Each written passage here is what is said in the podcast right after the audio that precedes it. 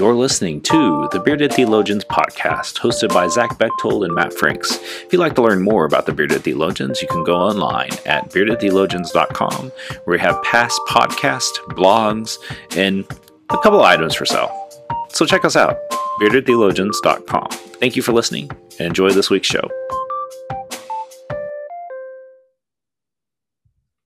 You're listening to the Bearded Theologians podcast, hosted by Matt Franks and Zach Bechtold. So this week on the podcast, as we're in our third week of our fun sermon series of cherry picking scriptures, those scriptures that sometimes get pulled out of context to either give comfort, hope, joy, whatever it's used for, bumper stickers, t-shirts, nice catchy mugs that you can buy at Marshall's. We've been kind of kicking around scriptures, and one that floated up to the surface today was from First Peter chapter 5, verse 7. And so I'm going to let Zach do his thing by reading that, and then we'll dive into that. Absolutely. So First Peter chapter 5, verse 7, cast all your anxiety on him because he cares for you. Matt, I know you've been pretty anxious today, but if you'll just let go and let God, it'll be okay. Just give God all of your anxieties, and you'll be fine, man. Be okay. That's what I, that is the most common way that I've heard that verse used, in just a, man, just don't have your anxieties. Give those to God, let go, and man, gotta do the rest. It'll be fine. And when we read around this, that's not even close to what we're getting at here. See, this comes, 1 Peter chapter 5, verse 7 comes in the midst of really a call and some instructions for leaders and pastors and priests and just leadership in general of when you've been giving a flock of people to look over, here's how you behave. Here's what we need to remember. And so I want to pick up in, I'll just start in verse 1. Now, as an elder myself and a witness of the sufferings of Christ, as well as one who shares in the glory to be revealed, I exhort the elders among you to tend to the flock that is in your charge, exercising the oversight, not under compulsion, but willingly, as God would have you do, it, not to the sordid gain, but eagerly. Do not lord it over those in your charge, but be examples to the flock. And when the chief shepherd appears, you will win the crown of glory that never fades. In the same way, you who are younger must accept the authority of elders, and all of you must clothe yourselves with humility in your dealings with one another. For God opposes the proud, but gives grace to the humble. Humble yourselves, therefore, under the mighty hand of God, so that he may exalt you in due time. Cast all your anxiety upon him because he cares for you. Discipline yourselves, keep alert like the roaring lion. Your adversary, the devil, prowls around looking for someone to devour. It's just stuck in there in the midst of, hey, remember that you're a leader. Be humble in that. Don't lord your authority over people. And when you're anxious, be humble, right? This isn't a call for people to let go and let God. It's a reminder that in humble leadership, yeah, we're going to have some anxieties. We're going to have some struggles. We're going to have these things, and not to hold on to that, because that lends into our leadership. Not on this podcast, but there's a lot of podcasts out there that talk about non-anxious leadership. And that's what we're getting at here. We can't lead when we're anxious. But if we're not humble, we're going to run down a road of anxiety really, really quickly. And so I'm going to word vomit, or after I word vomit, Matthew. I definitely have seen this used in an unhealthy way of telling people, just, you know, that anxiety you have, just get rid of it. Just give it to God. He'll be okay. And not dealing with the issue or situation that's causing the anxiety. I'm a firm believer in getting professional help if you're struggling with anxiety and depression. And as someone who has battled that in the past, and can tell you that verse was quoted to me quite a bit, actually. And I'd be honest and there were times where I wanted to say other words back at these people because I just wasn't, that wasn't what I needed in that time. This is where those verses come into play, and how we use them and how they can matter. While it's great, it looks good on a t-shirt, it looks good on a coffee mug, it doesn't provide the help and comfort that someone who's dealing with anxiety and depression is having. And so, like, yes, God cares about you, each and every one of you, whether, you know, no matter where you are, your life and your journey with your faith, whether you feel extremely connected with God or whether you feel disconnected from God, God still cares about you. That love is there for you, like there.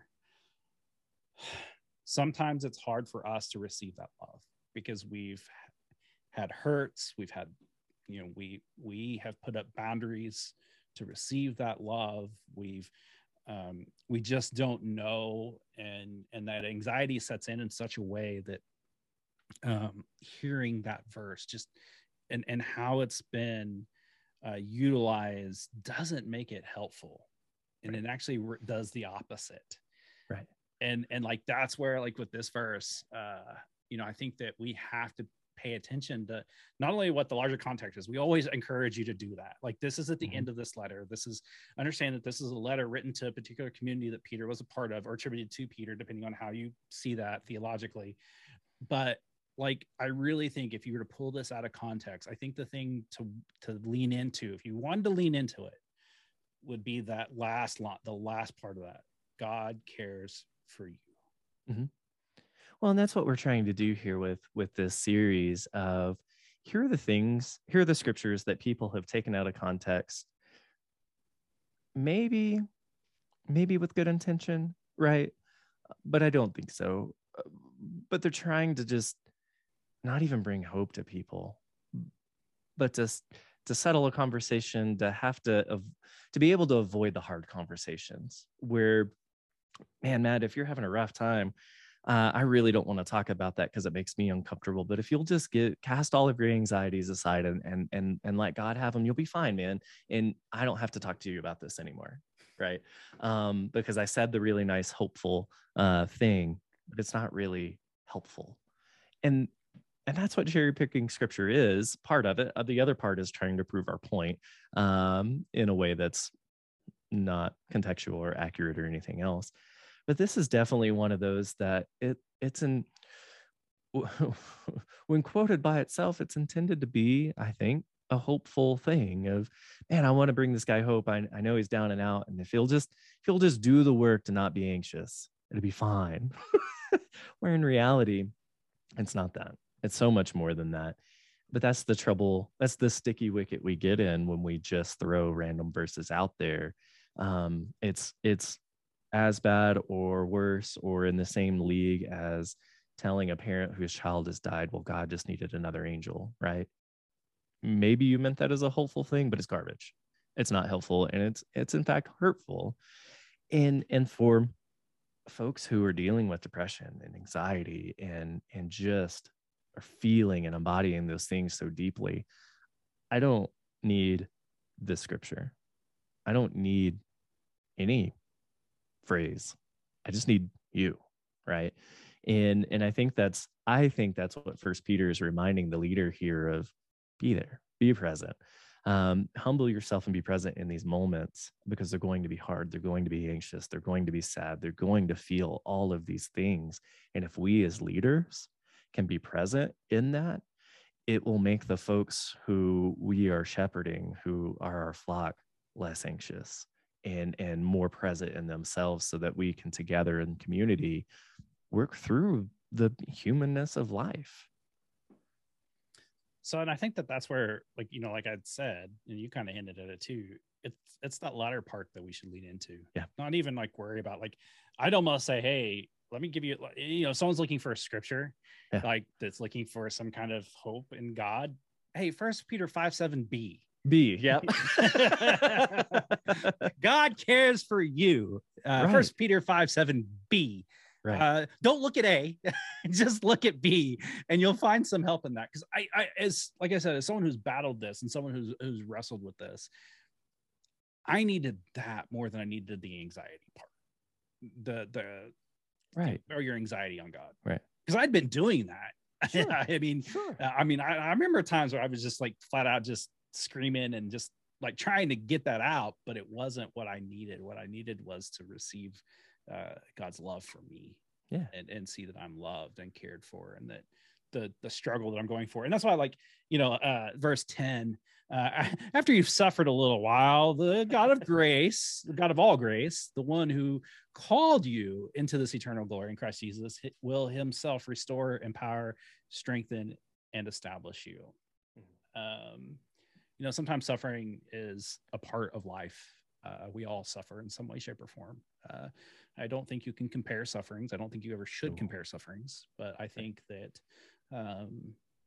it's God who restores us. It's God who empowers us. It's God who strengthens us. It's God who calls us to be in particular times, in particular places, for particular purposes, so that the kingdom of God can be strengthened. And I think that that's where I love the line after we're watching all of The Righteous Gemstones. To him be the power for always and ever. Amen. Praise be. Praise be. Praise be. Well, and that's the thing. We're in the season of Lent, right? Where we work to intentionally acknowledge our human suffering, right? Our mortality. And we sit in the ashes, and it's hard because we as people don't like that feeling. The majority of us don't. And we often, at least for me, I run from that, or not run from it, but I suppress it deeply and don't deal with it because I don't like how it makes me feel. But Lent is that intentional time of the year that I give myself permission to feel and to remember what it is to be human, to carry me through the rest of the year until we get to Ash Wednesday the following, because it's important. Feeling suffering, fasting, giving up, being present, being anxious, being and sitting with all of that is so, so important for us as humans, because it allows us to be fully present in a world and see the hope and grace that is around us. If we don't, if we just hold on to all of that and suppress it, at least for me, I begin to not see the hope in the world. And because I don't remember that I too am human, and I too suffer, and I too need to be present in that with the people around me. Well, and that's where too, if you have a friend, if you're in a situation, you're talking with a friend and they're not helping you see that mental health, mm-hmm. getting mental health professionals is not, that if they're against that, then you might want to find either a new friend or definitely go seek professional help. I'm just such a big advocate of it. Absolutely. If you're decompressing your life to someone and their answer is just throw your anxiety on God and not, hey, maybe you need a therapist. Yeah, maybe you need a therapist. And even if your pastor's doing that, if that's not what they do, I am not a therapist. I'm very honest about that. Yep.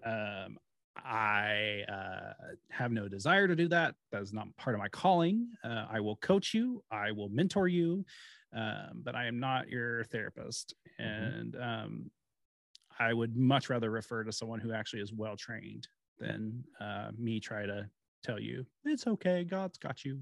Yep. And leave it at I would be cautious. Yes. I would be anxious. Maybe you need to throw that to God. Yes. Of any person, clergy person, lay person, whom is not licensed, a professional in any sort, who insists on counseling you rather than referring you to professionals. I'd be leery of that. Now, there's a difference in being there for people. But if they insist that you come to them for counsel, I would ask some more questions. I also think like the big thing too on that is like, how do we do that? How do we be present with people and not like make it a therapy session? I think it's as simple as, if you feel uncomfortable about what they're talking about, then maybe referring them would be helpful. Now, if it's a hard situation, it's a hard thing, just sitting and being present and making them feel heard. Oh wait, that's actually in the verse, isn't it? About something about, being clear-headed, keeping alert, you know, being we ignore that part though. Just the five past anxieties. Past anxieties. I gotta throw it all on him. Praise be. But I think, you know, I think that that's it. And, you know, Zach and I definitely take that seriously. It's important to us because we have seen the religious harm done in the church, in faith communities, not just Christian church, but in faith communities where mental health wasn't taken seriously. And I think even after coming out of my darkness of depression, of wrestling with that, I think I've become even more an advocate for it because I know how helpful it is. And all that stuff. And I think that that's important for us to handle and to wrestle with. So praise be. Praise be. Praise be. Well, and that's what we want to do. We want to encourage you to, one, wrestle with these scriptures, you know, wrestle with them, take them in, read the larger context and what they are, and then how they apply to you. And if you're out there and you need help, and people are just throwing scripture at you or fun little sayings, if you need resources, let us know. We're happy to, wherever you are in this country or this world and you're listening, if you don't know where the resources are, let us know and we will help you find them, because it's so important. So important. So we want to encourage you to check out our website at beardedtheologians.com for all of our great content and stuff that we have up there. Last week's show with Jerry Hirshus was amazing. I really wish we would have recorded just the full 2 hours we had with him and just broke it up into parts, and maybe even charge for that first hour that we had, just because the one paywall that we've ever had, our Patreon, if we ever had one, that would be the definitely one that would have been a good one. But you know, we've got a lot of great stuff up. And we always have great conversations, and you know, this, one of the reasons why we started this was to have these conversations and be willing to just talk about faith in a way that wasn't degrading or demeaning, or a truly authentic way of sharing faith, because we want, like, if we can get more people to do this healthier, can you imagine how much better the world would be? I mean, I really do. Like, I think Zach and I really would just, that's what we're shooting for this. That, and it also holds us accountable to actually do things for ourselves spiritually. And I can tell you, I was working on the website this afternoon or this morning, and just remembering the why for this is that we were doing this to hold us spiritually accountable to each other and to God. And it has definitely done that in these last 5 years, and looking forward to the years to come. And so, for the Bearded Theologians, I'm Matt Franks. I'm Zach Bechtold. Thanks for checking us out.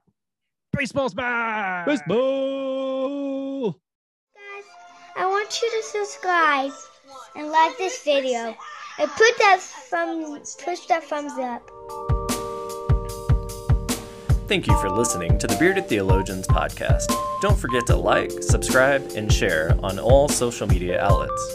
You can check out old episodes and more information at beardedtheologians.com. Thanks for checking us out.